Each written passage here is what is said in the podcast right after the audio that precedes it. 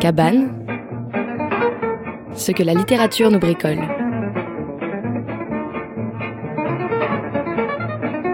Votre chronique littéraire par Elodie Karaki.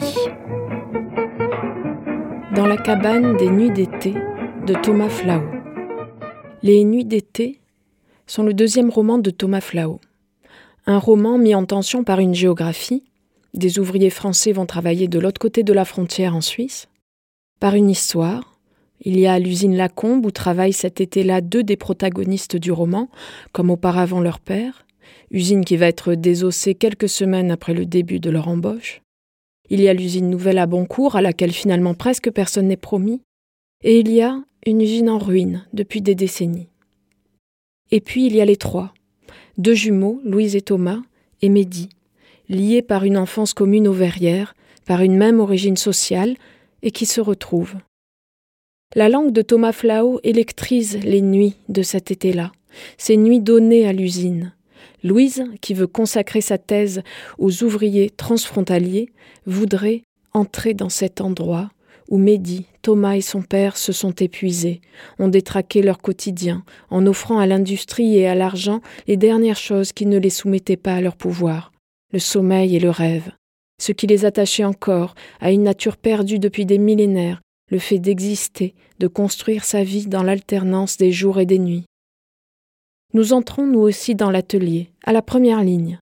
Il y a d'abord l'odeur, il y a le bruit, il y a la couleur des polos.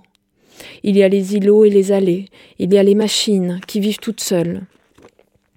Le corps de Thomas, qui n'en est pas, comme Mehdi à son septième été à la combe, progressivement est vaincu, Kilo perdu, fatigue qui mord, souffrance telle qu'il est obligé de marcher, vie nocturne telle que la nuit comme le jour, la vie de Thomas est d'une lenteur reptilienne.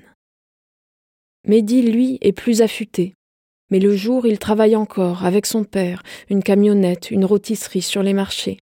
Et si Thomas, qui s'était juré pourtant de ne jamais faire comme son père, a l'impression de le découvrir un peu, et avec lui ce qu'il croit être le monde ouvrier, Mehdi, lui, son corps, son amour pour Louise, penche du côté de la rupture, de la rupture avec ce monde qui est en fait celui des intérimaires.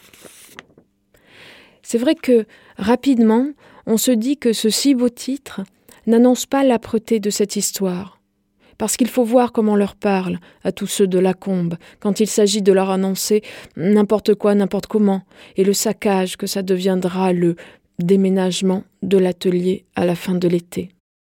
Mais ce titre, il annonce la langue de Flao, son clair-obscur, son éclat nocturne, sa justesse infinie.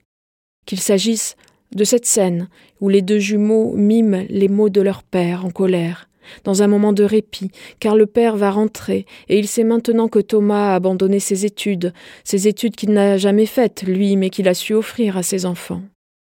Qu'il s'agisse du frisson de Mehdi, après l'annonce du déménagement des machines. Il est là, très proche, ce jour où il se retrouvera sans rien. Il l'avait vu venir. C'est ça que ça fait alors quand ça arrive, l'impression d'être une feuille de papier soudain crevée par un coup de canif ou qu'il s'agisse encore de décrire la panne de la machine.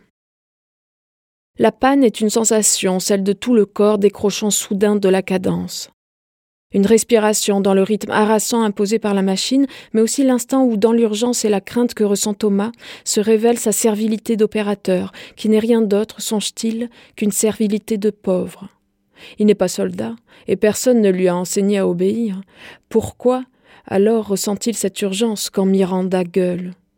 Son père avait peut-être éprouvé comme lui ce sentiment confus qui dilue toute conscience de soi lorsque surgit la panne.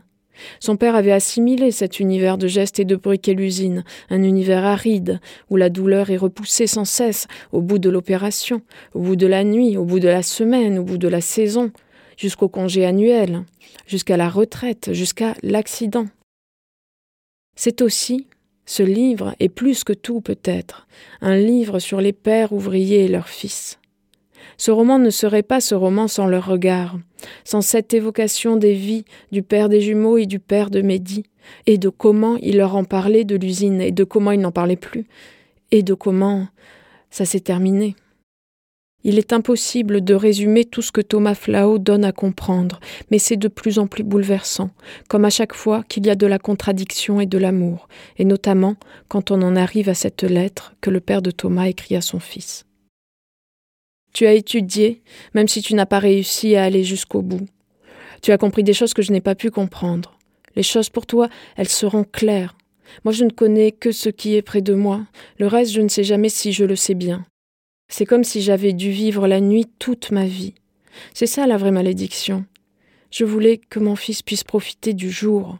Ma nuit était dure et froide. C'était une nuit de travail, ou des nuits avec la boule au ventre parce que j'en avais pas du travail.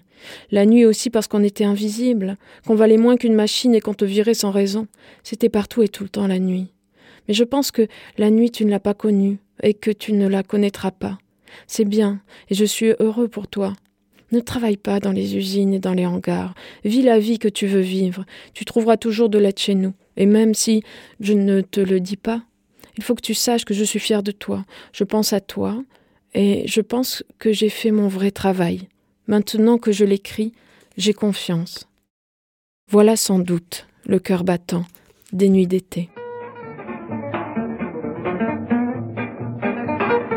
Les nuits d'été de Thomas Flao aux éditions de l'Olivier.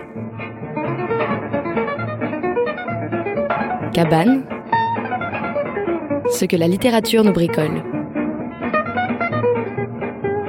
Votre chronique littéraire par Elodie Karaki.